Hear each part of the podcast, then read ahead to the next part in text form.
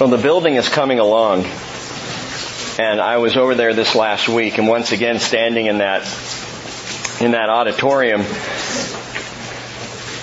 and just thinking, Lord, this is so much bigger than I am. And I was looking around this morning just at us gathered here first hour and we have had such a precious decade here in the barn. And I'm, I'm find myself torn between past and future what God has done and what God is about to do. But what is the Lord doing right now? And I wanted to ask you all a question and ask you to be praying about this and really thinking about this. And that is, what are we going to do with what He's doing? What are we going to do with what He's engaged in? Because the reality is, this new facility is, it's just a building but what many of us see the Lord doing in this process is a lot bigger than us. It's much bigger than us. And if it were dependent upon us to pull it off, that is to move into that facility and to fill it up and to, to bring people to the Lord, if it was dependent upon you and me, we'd be in trouble. But it's not. So the question is, what are you willing to do with what He's doing? How are you going to be involved in the work that God has called us to? Because He has called us to something that is huge. And we need to all understand we are wrapped up in something very, very big. It struck me again this last week. We're about to open up, and you can turn to the book of Amos if you'd like to. We're going to open up the next of the minor prophets, Amos, and I'm reading the life of Amos and studying the words that God's, God poured out through him and thinking about Joel and Hosea before him and Daniel and, and Ezekiel and Jeremiah and all the prophets. In fact, this morning earlier, I was jotting down all of the prophets listed in scripture. I'll give you a list in a week or two. But I'm going through and I'm thinking about who were all the prophets and how many prophets did God call and how amazing their lives were? You read about Elijah, you know, going head to head with the prophets of Baal. You read about Daniel thrown into the lion's den. You read about Ezekiel there with the exiles in Babylon. And it's just, you're, you're kind of stunned, almost starstruck. I am far more starstruck by the prophets than I am by anybody coming out of Hollywood, I can tell you that. And I look at the prophets and I think, wow, Lord, you did amazing things. Incredible times. I would have loved to have been there. I would have signed up for the school of the prophets there with Elijah. Just to be in that class. And he said, Rick, it's no different right now. In fact, it may even be more important right now than it's ever been for this world. Because things are winding down. And we are at a critical time in the history of the world. And we have two options here. We can go along bumping through life ignorant of everything God is doing, or we can jump on board and say, yes, Lord, to whatever you want. Yes, Lord, to whatever you're going to do. Yes, Lord, we will fill up this new facility with people who are messed up because they need Jesus. Yes, Lord, we will call and invite and draw any, yes, Lord, we will become all things to all people so that we might win a few for Christ. Amen. And that's where my heart is right now. Caught in between the past and the future of the Bridge Christian Fellowship, just thinking, Lord, whatever it takes, whatever you need to do. And that's going to make us a bit uncomfortable because in here we know each other. And in here the chairs are comfortable and the weirdos are outside. and if you believe that, look around. I know, I'm hearing the joking already. Just remember that we are among the prophets. We are the people of God. And we are called to be His priests, His royal priesthood in this age until the close of this age, and then we're called to something even more marvelous. Let's open up to the book of Amos. That was free this morning. that's just on my heart, and I, I, want you all to be praying about that and asking the Lord, what is, what is my part? Amos chapter 1, verse 1. We are we are in the juggernaut of the end of the Hebrew scriptures. I mean, we are flying through these prophets. Amos chapter 1 verse 1, the words of Amos, who was among the sheep herders from Tekoa, when he envisioned, envisions concerning Israel in the days of Uzziah, king of Judah, and in the days of Jeroboam, son of Joash, king of Israel, two years before the earthquake. He said, the Lord roars from Zion and from Jerusalem. He utters his voice and the shepherd's pasture grounds mourn and the summit of Carmel dries up. And we'll hold it right there. Let's pray. Father, as we open up this new book in the scriptures. I pray you'll give us insight and understanding and knowledge, Lord, not just of the scriptures, but knowledge of God, knowledge of your heart. May we be filled with the wisdom of your spirit and understanding, Lord. May we know more of the grace of Jesus. And I pray that you will, in these words, your timing has, has always been so good, Father always perfect. I pray in the timing of these words for this fellowship, for us here today, that you will equip us for what we need in coming days. Strengthen our hearts, Father. May they be soft but strong. And may we hear from your Spirit today, we ask in Jesus' name. Amen. Unlike the book of Joel, that we just finished, Amos immediately opens up with some very helpful and informative background information. There in chapter 1 verse 1, about midway through, we're told that he envisioned in visions concerning Israel in the days of Uzziah king of Judah, in the days of Jeroboam son of Joash king of Israel, two years before the earthquake.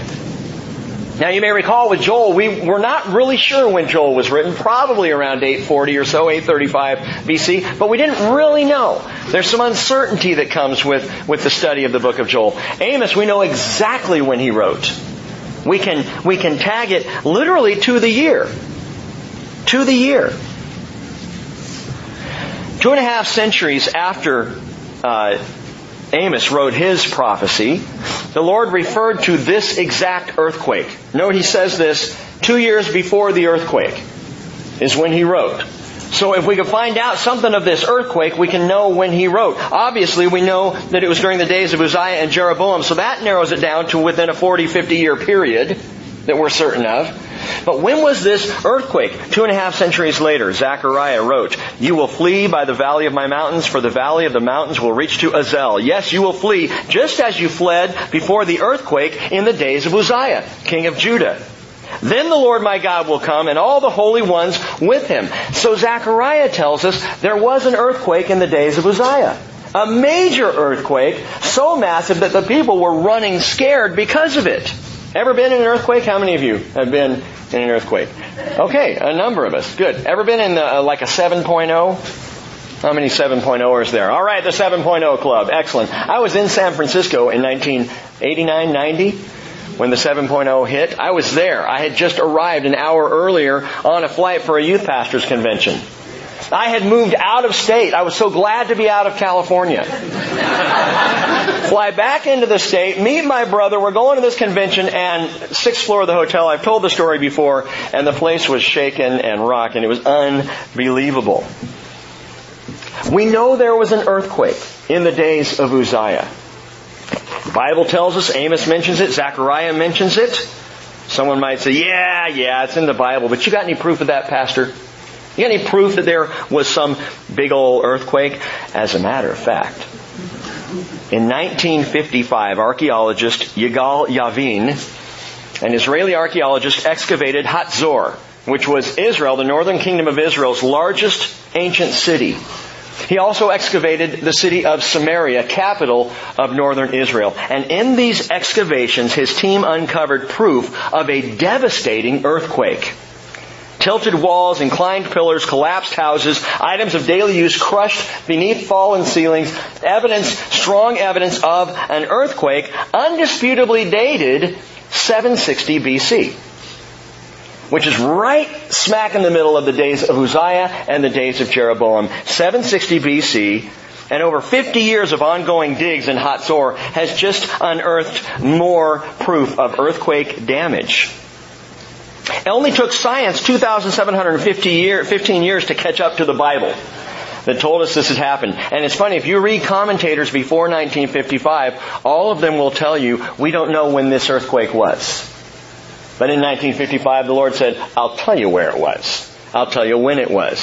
So if it happened in 760 BC, and Amos is telling us that this was two years before the earthquake, we can date the book of Amos in 762 BC. 762. By the way, that's also within a generation, roughly 40 years, in fact, exactly 40 years until the fall of the northern kingdom of Israel. So as Amos is penning his book, we are 40 years away from the absolute destruction and driving out of the people of northern Israel. And you might note that he says the visions are concerning Israel. So the visions of the prophet Amos are all about the northern kingdom. Amos is called to preach to, to prophesy to the northern kingdom of Israel 40 years before its destruction, two years after, or two years before the earthquake. I find that interesting, by the way. He says he gave the prophecy two years before the earthquake. Did he write it two years before the earthquake? And if so, how did he know that he's writing it two years before the earthquake? Prophet. Perhaps he wrote it down afterwards. I don't know. But we know when this was written. And he wrote it concerning Israel. There truly comes a point of no return when it comes to sin. And people have asked before, because I've said this before, well, when is that point of no return? The point of no return is when you are no longer willing to repent. So if you are in a place where you're saying, have I gone too far? Is this one sin too many? Ask yourself, is your heart broken over it? Are you returning to the Lord? Do you feel the shame and the guilt and the repentance that comes with that? Then it's not the final sin. It's not the point of no return for you. But be awfully careful because when the point of no return comes, I don't think people even know. The heart gets so hard, it gets so calloused, it gets so seared that there's a point when there will be no repentance. You wouldn't repent. You wouldn't think of it. I'm not saying you, but a person wouldn't consider repentance. And northern Israel was there. In the days of Amos chapter 2 verse 6, thus says the Lord, for three transgressions of Israel and for four I will not revoke its punishment. Now we'll see this on Wednesday night, but there's a Hebrew phrase here for three transgressions and for four. He'll use this phrase eight times, for three and for four. For three and for four. He will use it about eight different nations in chapter 2, the last one being the nation of Israel, the northern kingdom of Israel. What does that mean for three and for four? It means one sin too many. And for four is the last straw. And if you're a note taker this morning, jot that down. Israel had sinned the last straw. This was the straw that would break the camel's back. Burdens for eight nations. Aram, Philistia, Tyre, Edom, Ammon, Moab, Judah, and Israel and Israel gets the last and the longest judgment in chapter 2, and then the judgment of Israel continues all the way through the end of the book of Amos. They reach the tipping point. So what was going on? Let me give you a little background. In the times and the days of Amos when he wrote, you might be surprised at the state of Israel. This is kind of a, state of Israel address at the time. Three primary assumptions among the people. Who had reached the tipping point, who had sinned one sin too many, who had reached the last straw and yet didn't even know. First of all, it was a time of regional security. Regional security. It's all good. Northern Kingdom literally was at the height of its power under Jeroboam II. He had successfully expanded Israel's borders to the north up beyond Tyre and, and out to the east, out over the whole area of Aram. They had pushed back and the people felt good about the nation. What can happen to us? Truth was, Assyria was just preoccupied at the moment with some other uh, internal and external struggles, but it still had its eye on Israel Israel was in the crosshairs, though they didn't know it. With this enlarged territory, this regional security, Israel controlled significant trade routes. And because of the control of these trade routes, Israel was secondly in a time of great riches. This was the wealthiest time for the northern kingdom. As we learned with Hosea, who by the way was prophesying at the same time, the prophecies of Amos were juxtaposed, just wanted to use that word, were juxtaposed against the prosperity of both Judah and Israel. The divided kingdoms were both doing very well. They both had been under long administrations. Uzziah was king of Judah for 51 years. So there was a long time of peace and tranquility and strength and wealth under Uzziah in Judah in the south. And in the north, Jeroboam II was king for 40 years. Can you imagine an administration lasting 40 years? Please no. and yet, regional security, stability, riches, and there's a principle here that is as old as the first paycheck. The more we have, the less we think we need God.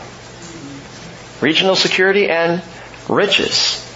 You know the attitude in Israel. Lots of money, lots of righteousness. We must be doing something right if we're in good financial uh, situation. 1 Timothy chapter 6 verse 9. Paul wrote to young Pastor Tim and he said, those who want to get rich fall into temptation and a snare. Note, he didn't say those who are rich. He said those who want to get rich. That could include people who are rich. It can also include people who are impoverished, but really think about money all the time.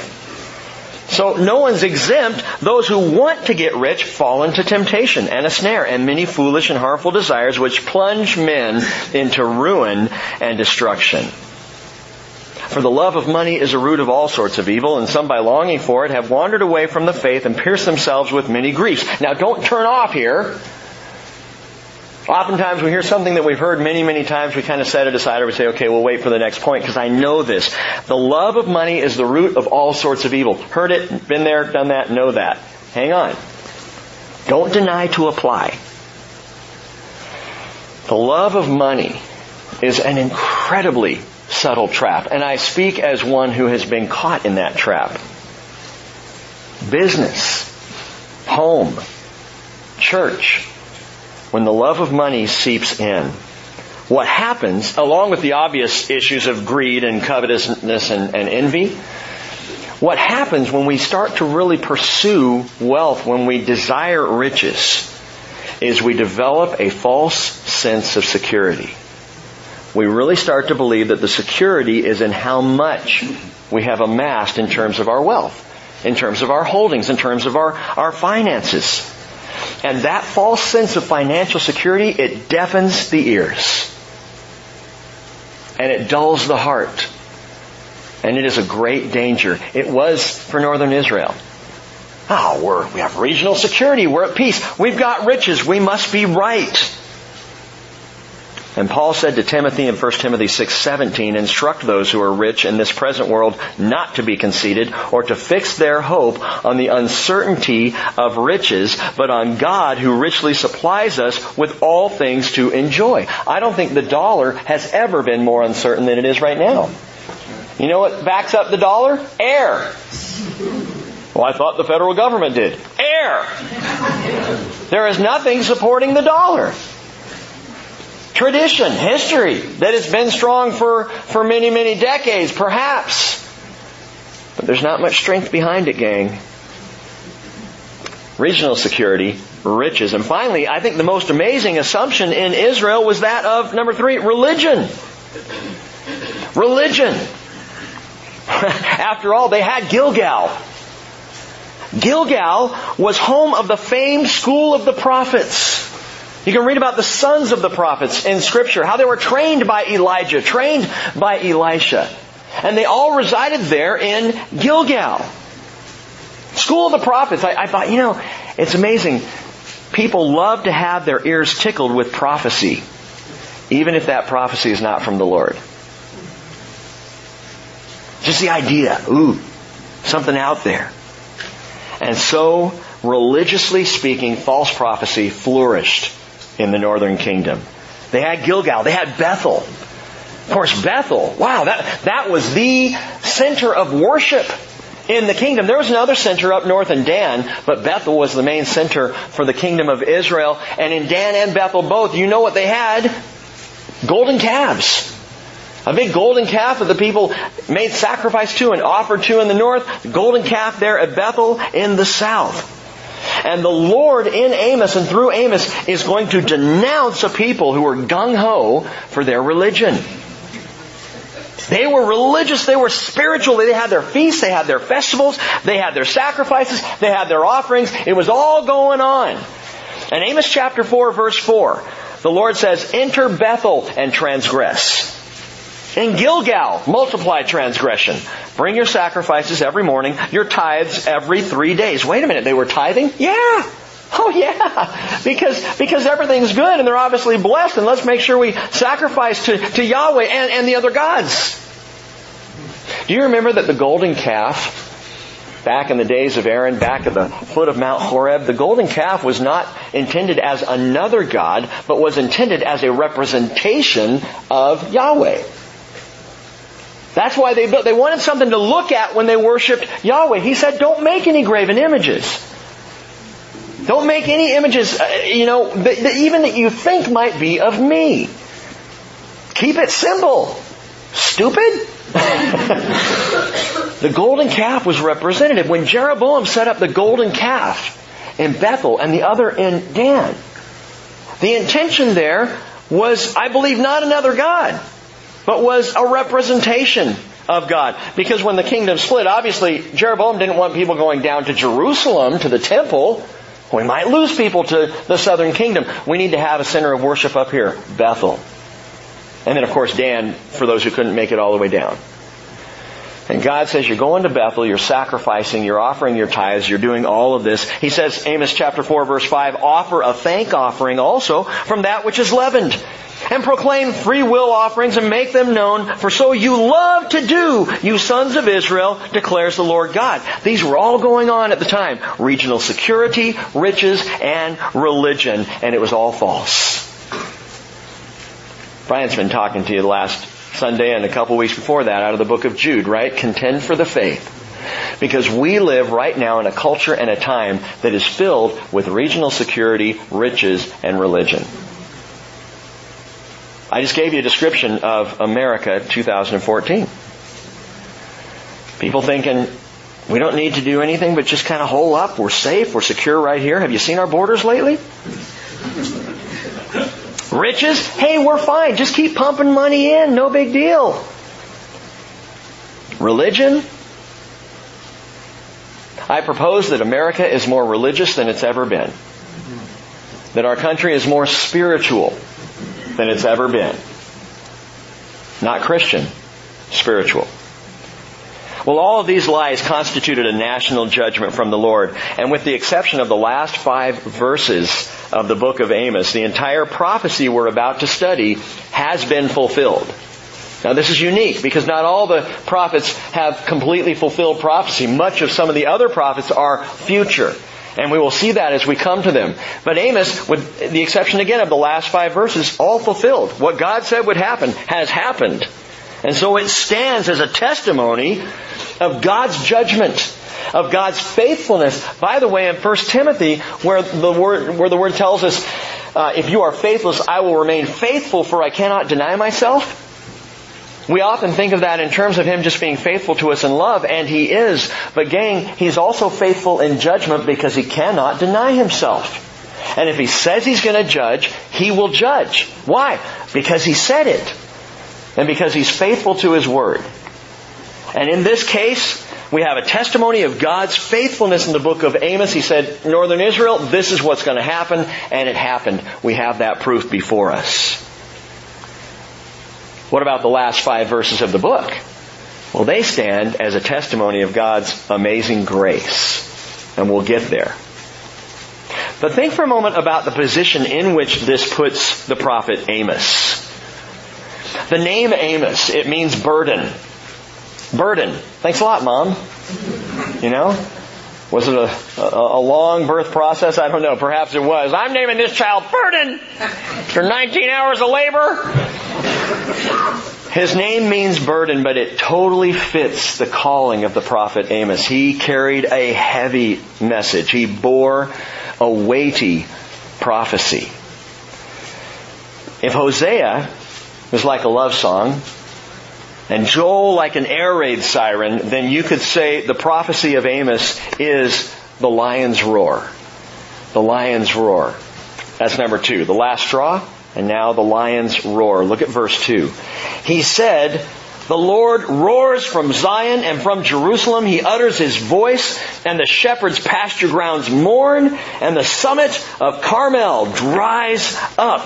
The voice of God in this day of regional security, of, of riches, of religion, the voice of God comes roaring through Amos loud and clear.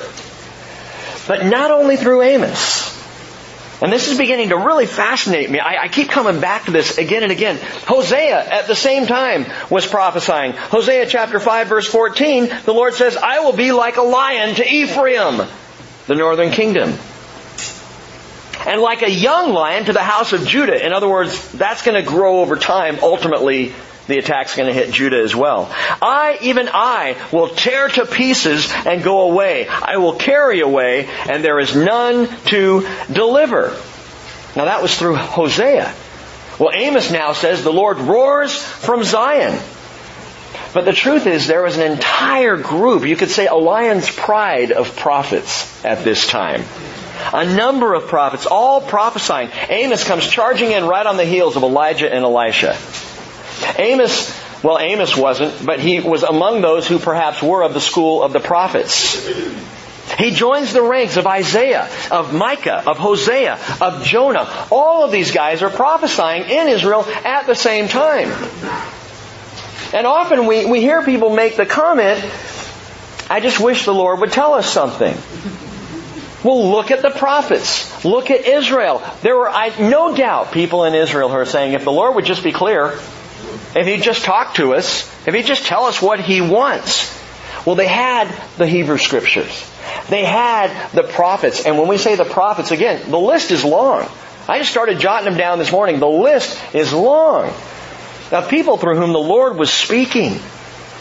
And all these guys, they're prophesying at the same time. Amos shows up in the days of divine and deliberate download. God's talking to his people. He is loud and clear as in the roar of a lion. And it reminds me of Hebrews chapter 1 verse 1.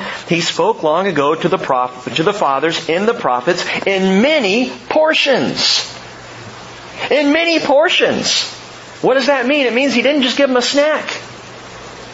The Lord served up plate after plate of portions and portents. But the people refused to come to the table. The food was there the feast of His Word laid out before them, but they wouldn't come to dinner. They wouldn't come and feed. And because they refused to feed on His Word, Amos is the one who tells us in chapter 8 verse 11, Behold, days are coming, declares the Lord, when I will send a famine on the land, not a famine for bread or a thirst for water, but rather for hearing the words of the Lord. People will stagger from sea to sea. We might say from sea to shining sea.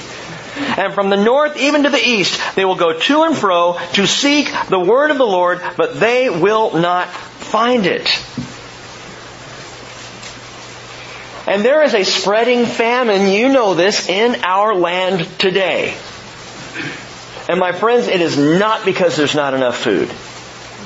It's not because there's not more than enough of God's Word available it's because people are rejecting the portions that God is laying out. People are rejecting what God is setting before us, even as He roars.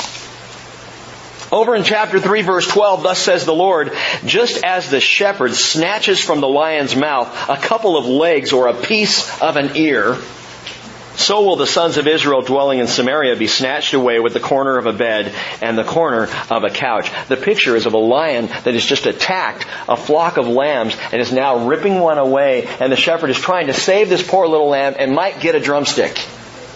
It's, it's a bloody picture. Or might get uh, a little piece of ear. And God says, this is what is coming. Israel is about to be savagely devoured by Assyria. And the few escapees that would get away would be like a leg of lamb or an ear. Why did Israel reject the food that was all around them? that was being set out, that was clear. How could they not hear the word of the Lord? And we beg and we plead, Lord, speak to us. And He speaks to us, but we don't listen because we don't have His Word. How does anyone miss a lion's roar? It's a pretty distinct sound, if you've heard it. And God is not a lion who sneaks up in the tall grass. There's something else I've realized about the Lord. He speaks loudly. Oh, I know he spoke in a, in a still small voice to Elijah. Elijah needed a still small voice in that time. But what I'm saying here is across the pages, across the, the landscape of history, God has been a lion loud and clear. He has roared His word forth. He has made it so absolutely evident. He roars, He makes His coming known. He is not like the ghost in the darkness. If you saw that movie several years ago, Came out in 1996, The Ghost in the Darkness. It was a movie about a story that happened in 1898. March of 1898, the British began building a rail bridge there over the Tsavo River in Kenya. And as all the workers, the Kenyan workers were there, and the Brits were there, and they're building this bridge, two male lions began to stalk the workers. Two huge male lions. They, they didn't have manes, so they were maneless. And they began to stalk these workers, dragging off and devouring at that time 135 men. Can you imagine what nights in the camp of the Kenyans was like at that time? They snuck in quietly. They would attack. You might hear the low growl and then someone screaming and then silence. They snuck in, grabbed their prey, and pulled them off. And what those hunters who were hired to come in and kill the lions discovered when they found the lion's cave, they found bones piled up of men. And they realized the lions were doing this not for food but for sports. That these were man eaters. When they finally killed them, the first one they killed was nine feet eight inches nose to tail. It took eight men to carry the carcass back to camp. Because these lions snuck in. And construction obviously was halted. The workers fled. They were, they were terrified as these man-eaters surreptitiously, almost invisibly, hauled off their prey in the dark of the night. Listen, 1 Thessalonians 5 4. You brethren are not in darkness. That the day would overtake you like a thief. You are all sons of light, sons of day. We are not of night nor of darkness. So let us not sleep as others do. Let us be alert and sober. Those who sleep do their sleeping at night. Those who get drunk get drunk at night. But since we are of the day, let us be sober, having put on the breastplate of faith and love, and as a helmet the hope of salvation, for God has not destined us for wrath, but for obtaining salvation through our Lord Jesus Christ.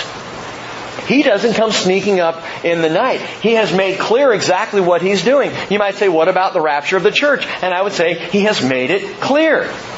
He has loudly roared exactly what His plan is, His intentions. The only thing He hasn't said with the rapture is the exact day and time. But there are even hints of that. The lion roars. God roared across Israel. He did not destine Israel for wrath, but for glory, and yet they chose wrath. They chose it. For three transgressions, and for four. What I'm saying is we should no more be surprised by the lion's roar than the people of Israel should have been surprised. His word has over the centuries literally leapt off the page. In fact, his word did leap off the page in the person of Jesus Christ, the lion of the tribe of Judah. All the way back in the days of old Jacob, Genesis 49 verse 9, he spoke of Jesus when he prophesied saying, He couches, he lies down as a lion, and as a lion, who dares rouse him up?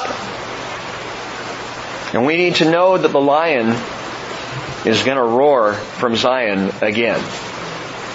The lion roars at the beginning of the book of Amos. He roars from Zion. The word of the Lord is going out across the land through his prophets. But it's going to happen again. If you were with us Wednesday night, you know the prophet Joel used the same analogy of the lion's roar to describe the second coming of Jesus Christ. Joel chapter 3 verse 16. The Lord roars from Zion and utters his voice from Jerusalem, and the heavens and the earth tremble, but the Lord is a refuge for his people and a stronghold to the sons of Israel. We know that's about the second coming because in the first coming, prior to the first coming, the Lord's roar was not a refuge for Israel, it was a driving out of Israel. But in the second case, when he returns, he roars and he is a refuge. Before that day, before his second coming, the apostle John saw Jesus in the revelation. And what he saw there was one who was holding in his hands the power to unleash the wrath of God in the tribulation. Listen to this, Revelation 5, verse 5. John looks and he says, The lion that is from the tribe of Judah, the root of David, has overcome, so as to open up the book and its seven seals. What's that all about? Go listen to the Revelation study. You'll understand. But actually one of the elders there at the time tells John, John is weeping. There's this, there's this scroll with seven seals and he's weeping because there's no one found who can open it. And the elder tells, tells John, oh, there's someone who can open it. Look! The lion of the tribe of Judah has the right, purchased with his own blood, to open up this, this book. And when he breaks the seals, that is when Jesus, lion of the tribe of Judah, breaks the seals, he unleashes, he opens up the wrath of the Lamb. That's kind of cool. The lion of the tribe of Judah is also the Lamb of God. He is lion and lamb, and the lion breaks the seals and opens up the wrath of the lamb. I would have called it the wrath of the lion, because that sounds a little more fierce. What's a lamb going to do? You know. I don't know. How, how does a lamb attack? But when the lamb breaks the seals, and he is the lamb because he was the sacrifice, and it gives him the right. When he breaks those seals, Revelation 6 tells us the tribulation gets underway. By the way, side note, some have argued, yeah, but that's not really the tribulation. The tribulation really only starts three and a half years in, and that's when the rapture of the church is going to happen midway through the tribulation. And I, and I think that's bunk personally. Because at the end of Revelation chapter 6 verse 16, we're told very clearly that it is the wrath of the Lamb. Jesus is in full control. Well, the book of Amos. The book of Amos is the lion's roar. It is a resounding warning of the breaking of Israel at the last straw. But I want you to consider just one other thing this morning as we open this book. I want you to think about the little guy. Number three, the little guy. The little guy. Who is Amos? Who is this guy? He gives us in his book two self-descriptions. The first one is in verse 1. The words of Amos, who was among the sheep herders from Tekoa. There's his resume. There it is, right there. Among the sheep herders. Where does this guy get off? Bringing such a heavy, roaring prophecy. I'll tell you where he got off. He got off at the bus station in the hill country of Judea, about 10 to 12 miles south of Jerusalem. A mountainous stronghold, if you will, called Tekoa. His stop was an outpost town. Tekoa means stockade or fort. Tekoa was built originally by Rehoboam as, as kind of a, a defense town for Israel, for, for Judah, for the southern kingdom of Judah. By the way, just complete side note, I, I, was looking into Tekoa and placing it on the map. It's in the region right now in Israel today of Gush Etzion. Gush Etzion is a, a region there in the nation of Israel. And if you've noticed this or seen this in the news, this last week, three teenagers are missing. Uh, probably kidnapped by terrorists. In fact, Netanyahu is saying these three teenagers were kidnapped by Palestinian terrorists right out of a hitchhiking, hitchhiking post there at Tekoa in Gush Etzion. They were coming home from their yeshiva, their, their Hebrew school, stopping off, hitching, I guess they're hitchhiking posts along the road. They were hitchhiking there. Obviously were picked up and are kidnapped. So be in prayer about that. But it's odd. First Chronicles 11:6 tells us again Rehoboam built Tekoa as a defense city. And it tells us something about the little guy we need to understand. The prophet Amos was from the wrong nation. He's from Judah. He is of the sheep herders of Tekoa in Judah. He's a Judean. He is not an Israelite, at least not of the northern kingdom. God called someone from the wrong nation. What right do you have coming up here preaching at us? Go back south where you belong. Called from Judah to prophesy to Israel? But there's more. Because as a prophet, not only was Amos from the wrong nation, Amos had zero qualifications.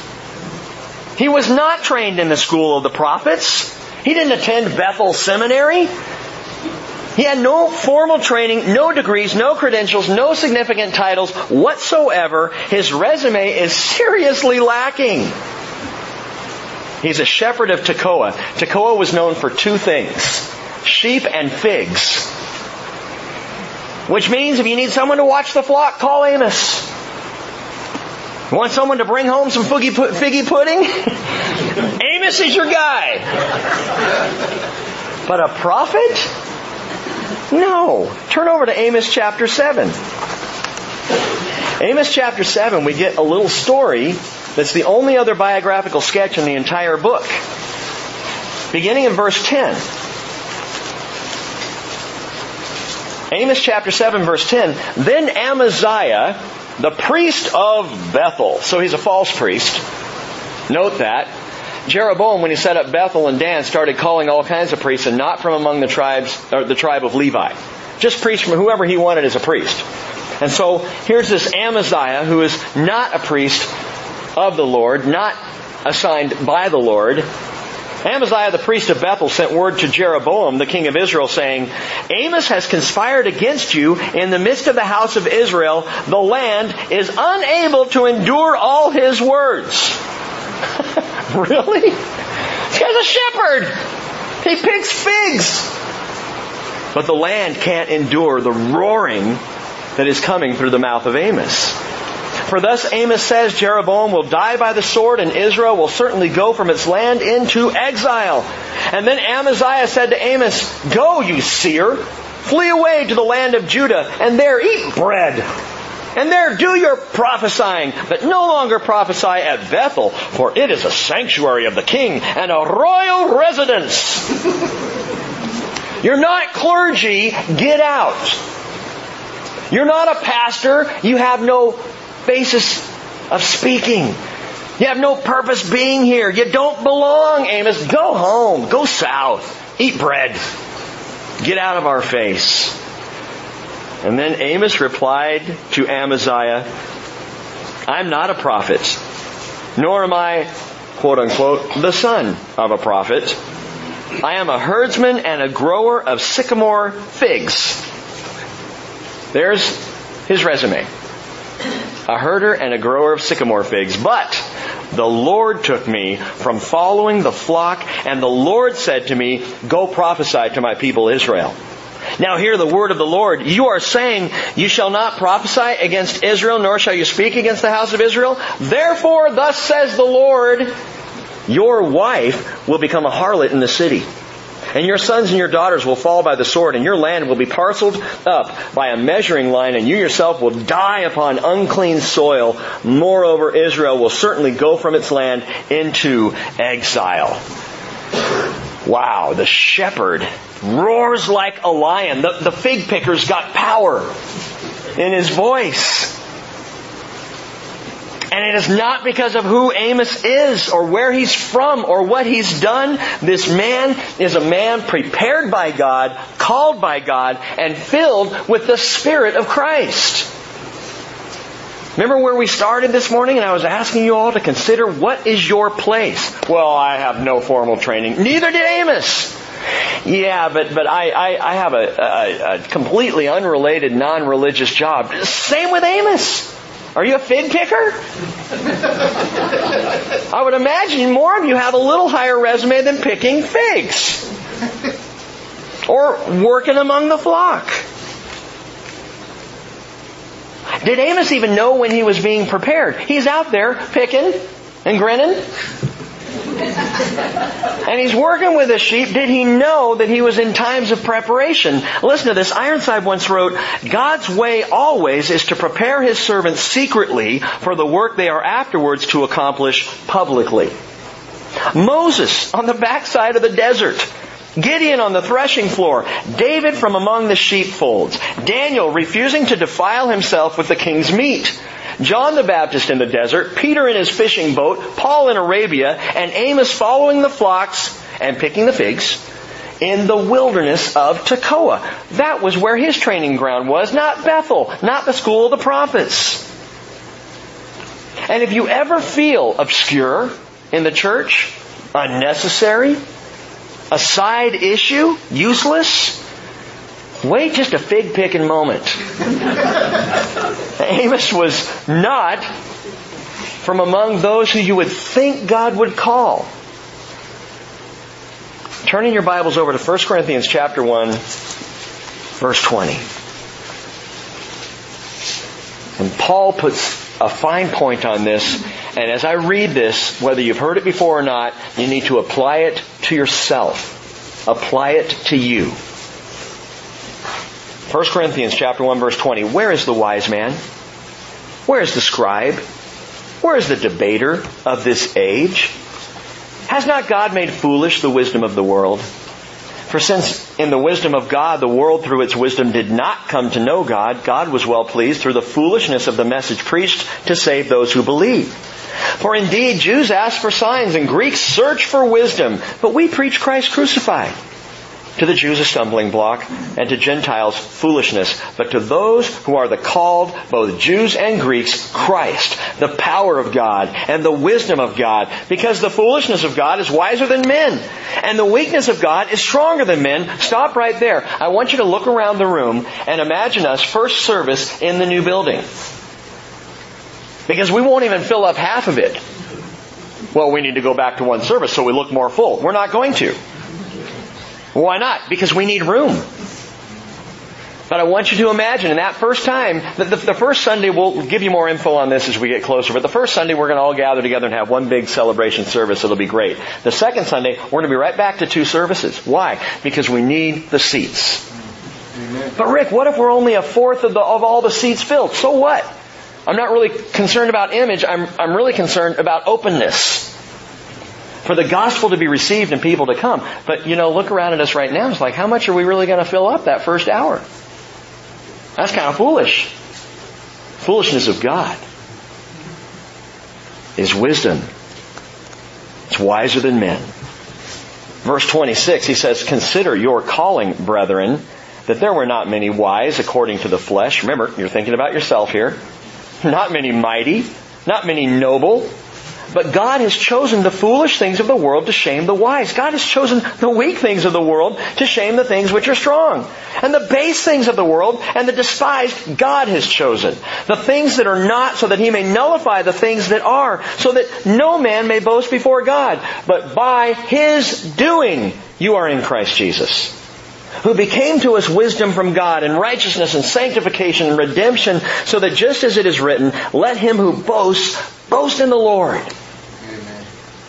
And when I came to you, brethren, I did not come with superiority of speech or of wisdom, proclaiming to you the testimony of God. For I determined to know nothing among you except Jesus Christ and Him crucified. I was with you in weakness and in fear and in much trembling. Anyone been there?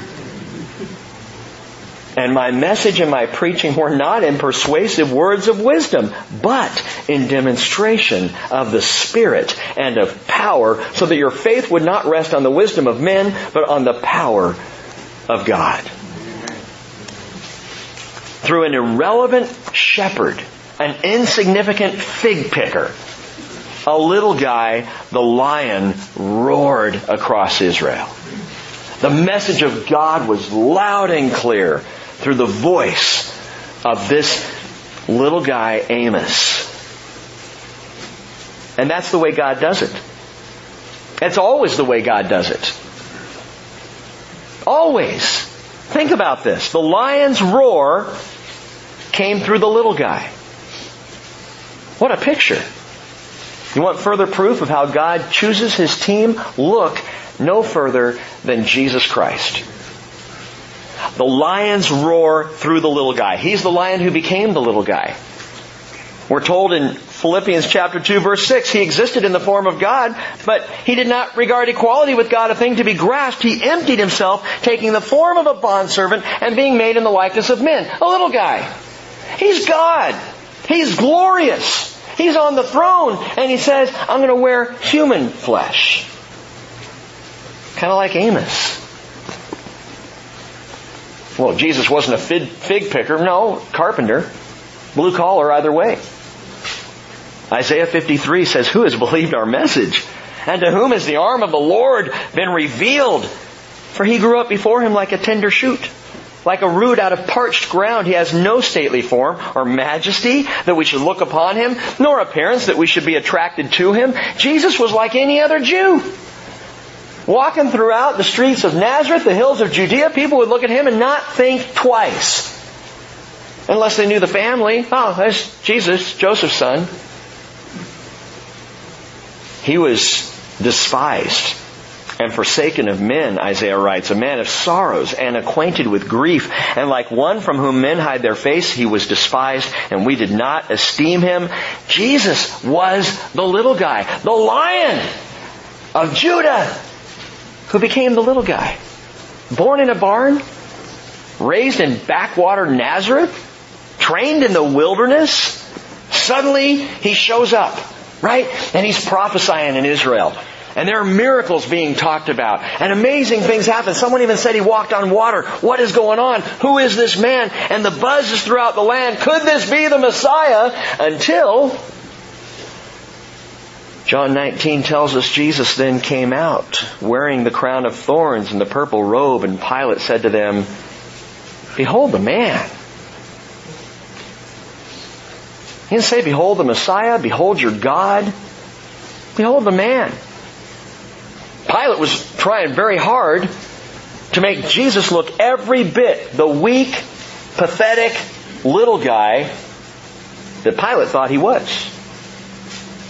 The lion who became the little guy. It, should have all ended right there. Right there in front of Pilate. In fact, right there during the lashings should have ended. On the cross should have been over. The little guy taken out by the political and the religious powers of the day. Goodbye left to the obscurity of the dusty prophets of the history of Israel. So why didn't it end? Why are we still here? Why did we show up this morning? Why is the name of Jesus still worshiped? The power of Jesus still sought. The company of Jesus still desired 2,000 years later. It's for one reason. Acts 4.13 tells us as the Sanhedrin observed the confidence of Peter and John and understood that they were uneducated and untrained men, they were amazed and began to recognize them as having been with Jesus. Have you been with Jesus? Does that define you? Is that what is declared in your life because you have been with Him? Is that what people see? That's what's required in days ahead for the Bridge Fellowship, in days ahead for your own personal life, whether it's in this fellowship or somewhere, wherever God may call you. Have you been with Jesus? Because if you've been with Jesus Christ, if we walk with Jesus Christ, we have the lion's share of grace. wow. Spencer was telling me, a young lady this last week asked him, what does grace feel like? I don't know of anything that feels better. We have confidence because of Christ. We have power because of Him. It's not in numbers. It's not in abilities. We may be uneducated. We may be untrained. You may think of yourself as ordinary or obscure, but if you have been with Jesus, you have the power to roar the message of the gospel. And it is time for us to roar, gang. We've been in the fold long enough. Time to roar. Who like Amos is going to bear a burden to the lost world? chapter 3 verse 8 of the book of Amos says, A lion has roared, who will not fear? The Lord has spoken, who can but prophesy? And Father, we pray before you this morning that you will give us the voice of the prophet.